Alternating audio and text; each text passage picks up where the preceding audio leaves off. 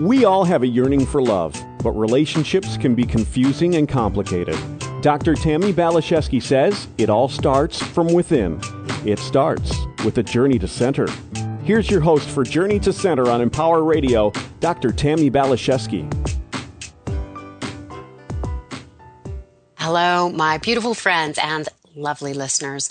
We are continuing the conversation about the painful, confusing, and sometimes devastating relationship with addiction. One very well known way to attain support in dealing with addiction is a 12 step program. The founders and creators of this program are Bill Wilson and Dr. Bob Smith. They met in 1934, and Bill helped Dr. Bob with his healing process. Then the big book of Alcoholics Anonymous was birthed in 1939. 12 step methods have since been adopted to address a wide range of substance abuse and dis- dependency problems, with over 200 self help organizations, often known as fellowships, and a worldwide membership of millions. Alcoholics Anonymous is the largest of all 12 step programs and is considered by many the most effective way of becoming sober and maintaining sobriety. Today, we are talking to someone who knows the 12 steps intimately and is a huge advocate of AA and the 12 step format. We are talking to Andrea Michelle. She is a grateful recovering alcoholic since 1997, a single mother raising a 16 year old son. Andrea has been in the medical profession for 20 years and specializes in laser eye surgery. She loves helping people see, but the most rewarding part of her life is working with other women and assisting them in finding a solution that will help them live sober, comfortable, healthy, and empowered lives free from the disease of addiction. So, Andrea Michelle, I'm so happy to have this conversation with you. Thank you. I'm excited. So, Andrea, let's just start with this. It seems you believe that alcoholism is a disease. Is that accurate? Absolutely. I believe that it's a mental, physical, and spiritual disease, or if you will, malady. Very interesting because there, there's a huge, um, I guess, debate or argument um, on whether alcoholism is or is not a disease, and and perhaps there's validity to both sides of the conversation. Um, but I know that I've done my research, and and um, from what I understand, it, it is a disease. It is um, a disease of the brain, characterized by altered brain structure and function. And um, some people Absolutely. just can't can't have alcohol.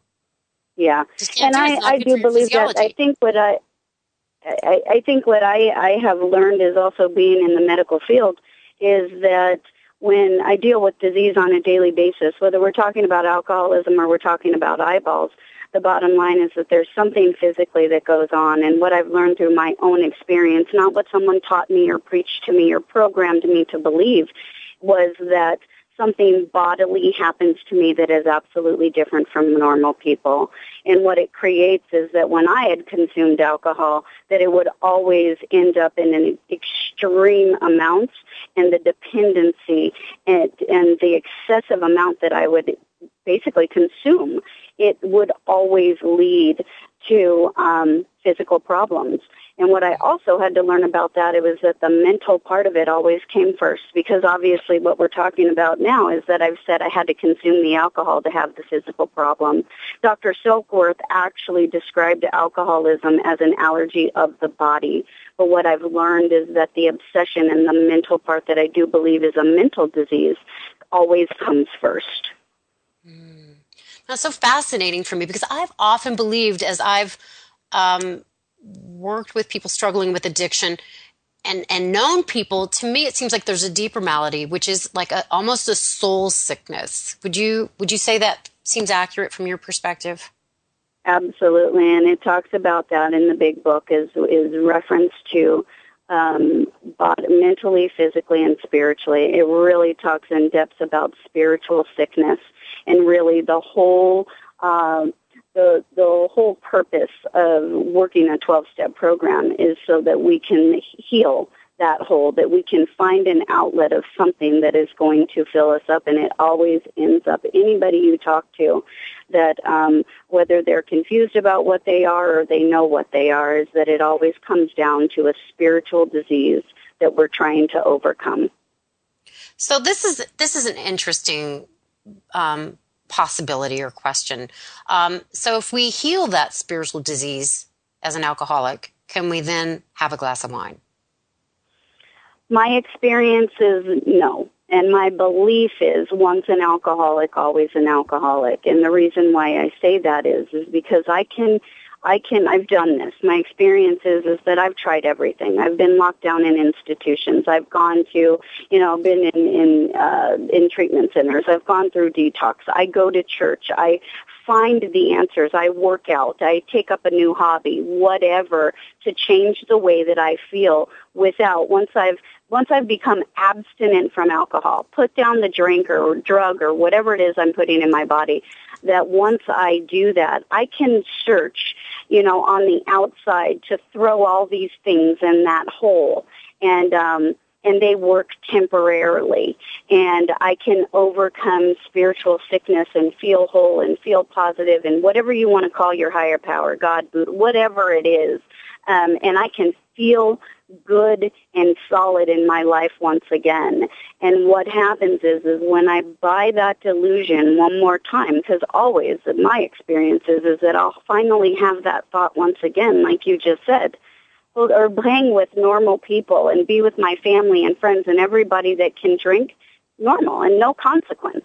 And I'll start to think, wait a minute, life is good. I'm going to work. I'm taking care of my kid. I'm showing up for life. I'm successful. I'm all of these things. Why can't I do that like they do? And my experience is, is that I tried it over and over again. And once I put one drink in my body, I had that reaction of what I talked about earlier is the mm-hmm. allergy of the body. And what happens to me is when that chemical mixes with whatever chemical imbalance it is that I have inside of me, I do not respond like normal people. I have to have more. I never know when I'm going to stop. Maybe I can get away with it for a week, a month, even some people a year, but the day will always come that I return to excessive drinking and I am harming myself physically. I'm making poor choices. We can go on and on with the list, but I've never been able to return to one drink and control and manage my drinking. Never been able to. Well, so yeah, I, I, find this so interesting. We were having a conversation a bit earlier about how a lot of people that that are given the label of alcoholic really aren't. Perhaps they abuse it, perhaps they have a dysfunctional relationship with it, but um, alcoholism maybe isn't as prevalent as the court systems would maybe think it is, or you know, you talked about uh, people being in AA. Mm-hmm. Most of the people out sitting there may not actually be alcoholic. So how do we know if somebody's listening to us, they may be going, well, I don't know if I'm an alcoholic or not. How can we start to figure this out for ourselves? you know, and I, I hate to refer to it like this, but it's the bottom line truth is that we all have to have our own experience. It was my experience that I couldn't hear what other people said, what they told me how to fix this part of me or how I needed to figure it out or just stay here in the program. I always had to learn the hard way and go out and have my own experience. And the truth was I wanted more than anything to not be alcoholic. I wanted more than anything to not believe that I was going to have to work a program, which a program is basically spiritual principles is what we learn. Behind the 12 steps is a spiritual principle and it is a way of life. And what happens is, is that we get to learn all of that as a solution. But, you know, the unfortunate or fortunate that I believe today is there was a lot of research and a lot of pain and a lot of alcoholism and a lot of use of, of, of drinking and having to use prescription medication, which is huge now in the world. Um, to have my own experience. And there were times, of course, when I was younger that I was having fun, that I was controlling it, that I could show up for life, that I could do all of the things that I needed to be accountable and responsible to. And then it got a grip of me where I could no longer control. And nowadays, especially, I think it's one of the biggest things that is going on is that, you know, people with legal problems and they end up in jail and they're facing prison sentences or whatever it is and they're thrown into the court system and they want to fix them. They want there to be an answer. The jails are all filled with people. They don't know what to do with them anymore. So because of maybe a set of circumstances, some illegal issues, and they see that maybe the person was under the influence at the time, the new thing is just we you have to you're you're sentenced to a 12 step program or a recovery home or whatever it may be, and um, you have to do that to comply with the court. So of course you're, you know, and some people don't actually. They'll go out and still do what they need to do, even knowing what the consequence is. But it's the only answer, and we hoping that, you know, some of the time, and they are, it's going to be the right place for people to land. But the truth is, there's many people in the world that have had some traumatic experiences in life. They've just hit some lows, and that um, they have abused alcohol. They don't have necessarily, I do believe in the gene, the gene, um, and their life isn't constantly filled with uh, circumstances and situations that are going to burn their life to the ground all the time.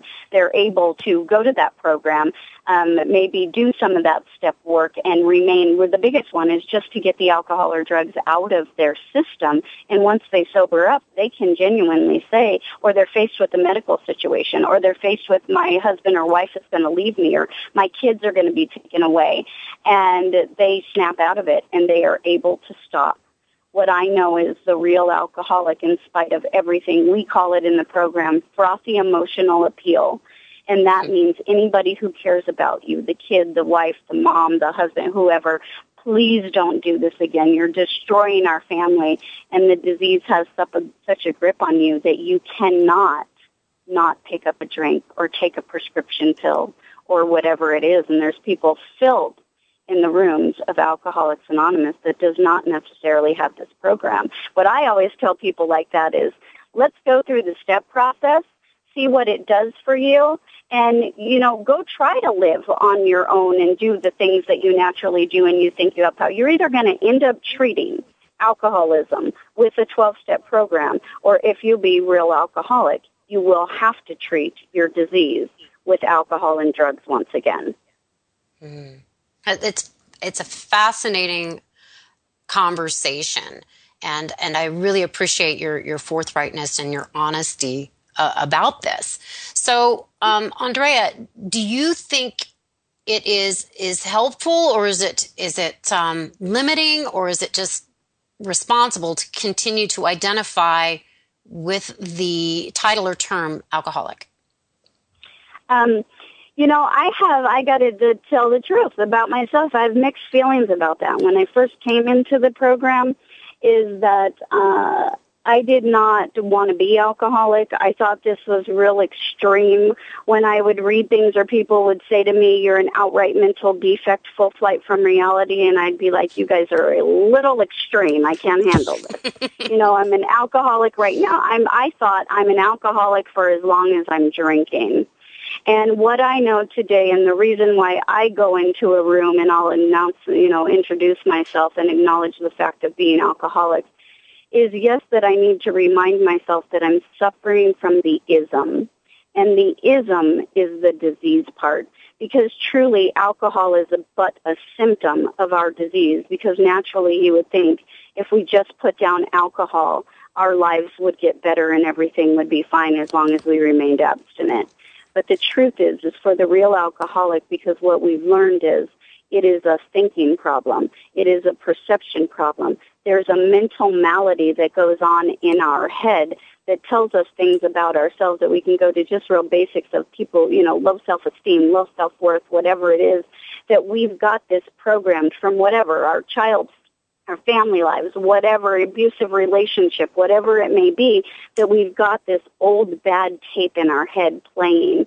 And normally, if you listen to that long enough, of course, anybody would want to alter their state and change the way that they feel.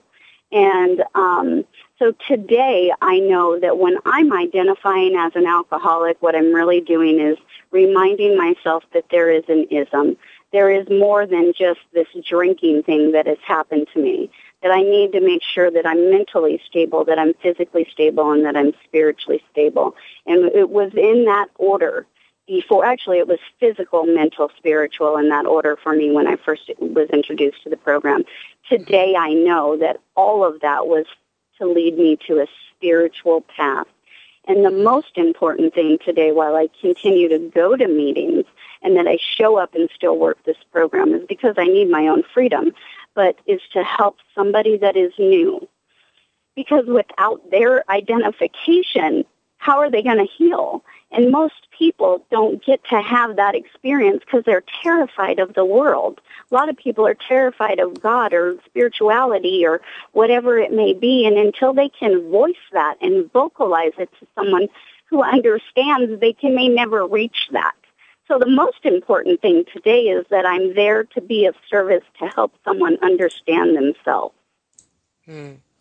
And that, that is such um, a generous generous thing for you to be doing so andrea do you feel that uh, the 12 step program is something that you will want to do the rest of your life or you feel you have to do the rest of your life what are your thoughts about that um, i not as i mentioned a minute ago not initially um, I thought I was going to be able to go here. They were going to give me some information so that I could get my life back on track, and then I would be able to wipe my hands and say thank you. Just you know, going to school or whatever it may be to learn a new, you know, to to learn how to implement something that was going to help me be healthy.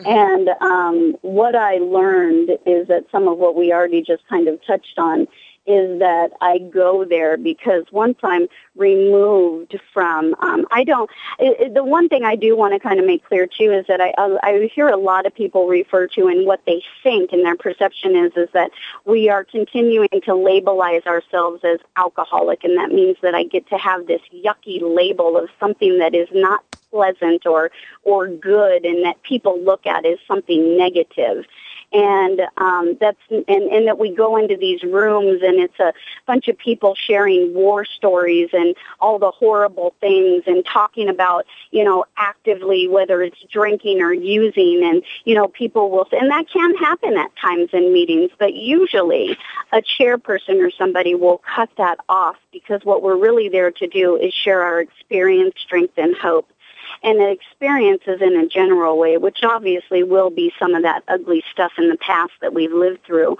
But the real purpose of being there and going to those meetings is so that we get to immediately get get in a solution. And those steps are to give us a way of life, a spiritual way of life to live, because life on life's terms is never going to stop happening for anybody, whether you're alcoholic or addict or not life happens. People die, you know, kids drop out of school, whatever, you know, who you get a divorce, you know, things happen and you know, people are, some people are just naturally wired that they've got what it takes to handle and process and stay mentally stable.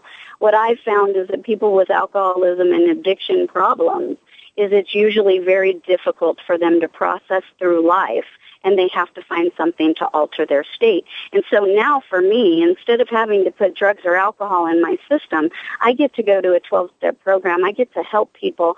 I get to be of service in the world and in the community so that I can stay full and I don't have to live in the disease anymore. So yes, for me, I am totally empowered by being of service to this and what used to be something very ugly in my life is something so positive and rewarding. Mm-hmm. I, I love hearing you speak. I'm so so just inspired by your commitment, your heart, your your um, knowledge, your wisdom, your openness, your authenticity. This is um, just a very um, compelling conversation. So I'm just really grateful that you're taking the time to to talk about this because it can be a tough subject. You know, it can be a very tough subject. So um, I, I, I like something you said earlier, and you're going to have to maybe uh, uh, repeat the term frothy emotionalism. Is that what you said? Frothy emotional appeal. And okay. I used to read that in, in our book, and I thought, what I, you know, and I, and I'll tell you, you know, and the other thing is that I would tell people and I influence people is just ask the questions. Don't ever feel dumb. Don't ever feel embarrassed to walk in a room. You know, ask to not know, to have difficulty reading out loud. All of those things we all struggled from at some point or another. But that was a part of the book that I used to read early on that I, I didn't quite know what it meant and I thought that it meant that people were just kind of aloof about the disease. But what it really meant, and as I asked and opened up and I, you know, I have a sponsor and she walked me through this process and, um, and she kindly and lovingly explained to me, it's the people that care about us the frothy emotional appeal. It's overflowing with emotion and genuine and authenticity that someone wants nothing more but for you to heal and get better because they don't want to watch you die anymore. The grandmother, my experience, you know, raised me and took care of me and helped me raise my son when I was in my disease and you know, in the early years of the first year of his life, um, I was really struggling with getting sober. And, uh, and her, you know, telling me, please, why do you have to live like this? What about Billy? What about, you know, the job? My employers loved me. They invested in me. They sent me to school. They, you know, gave me my education. And, you know, they would say things like when I'd fall off, you know, she's the best employee that we've ever had. Can you do something to fix her? Please, we just want her back my son in the CVS screaming, Mommy, please don't do this again. And I have to because it's the disease, not because I don't love my son. A normal person would never have to choose between that. It's yeah, you bring up something so vital. I mean, it hurts so much to love somebody more than they love themselves. And I've witnessed a lot of people struggle in addiction. So how can somebody what should somebody do if they see somebody they love abusing themselves in this way? Is there anything we can say that isn't frothy emotionalism? Is there anything we can do? How how do you suggest we handle that challenging situation? Or do you have any you suggestions? Know, yeah, I, I have to chuckle a little bit because I did not ever want this to be the answer for my enablers because I say enablers in a way of, you know, it was those people that cared about me and loved me that wanted me to change, that wanted me to change my way of living and with this problem that I was suffering from that they could definitely, I didn't understand it. They for sure couldn't understand it. And, um, you know, I didn't want people to tell my grandmother to go to Al-Anon and to, because here's what happened happens is especially for the family members. And you know and even in friendships where you don't have to or or you know you maybe the the desire isn't as strong that you think you need to fix them. But um to it's that tough love thing. And what i mean by tough love is not that you cut people off but that you love them unconditionally. And we have to embrace their disease and understand that they are not doing this to us and they don't want to be doing what they're doing. They have no power to stop within themselves, left alone, left with just them and this disease, if, you know, whoever wants to believe that about themselves. And not, and I want to reiterate, not everybody suffers from this. So there's many options for people that are going to work for them. My belief is that if you've got true alcoholism, these are the things you have to do in our families Eh, are are sick as well. They suffer from the ism also because what ends up happening in most families with parents, with husbands and wives and children is they want so desperately to fix you. They will keep enabling you, putting the cushion under you, bailing you out, paying your bills, taking care of your child, of which all of my family did for me years and years and years. And I share something usually that it confuses people at times, but you can love someone literally to death. If my grandmother and my family years ago did not finally say, Enough we are sick mm-hmm. of watching you die. We will no longer tolerate this and shut the door. I would probably be dead today. Wow, it's very, so it takes a, mm-hmm. a lot of strength for someone to be able to do that to someone they love. But I don't care whether it's your kid, if it's your husband, your wife, your grandmother, your father, whoever it is, is that we want to be supportive. We want to support them in getting help. We want them to always know we love them. You know, one of the things I say to my family members, I have family members that still suffer from this disease. I have very close friends of mine, and I tell people all the time, I will go to hell and back with you if you want to stay sober. But if you don't, I can't live in the ditch with you. You've so got to go burn your life to the ground. Some people, not some, if you have what I have, you have to hit your bottom. And for as long as people are making the bottom cushiony or easy or bailing them out all the time, you are robbing someone of hitting the bottom that they need to do the right thing so that they can get their life on track and arrest their disease. So, Andrea Michelle, just thank you so much for your time, for your wisdom, for your heart. You're a powerful spiritual soldier, and I'm so grateful to you. So, if my listeners want to get a hold of me, if you have any questions, get a hold of me at tammybphd.com and write me. I'm always interested in knowing what you're thinking, what you're feeling, and how you are. So, God bless you. Love to you from our hearts to yours. Onward and upward. Bye for now.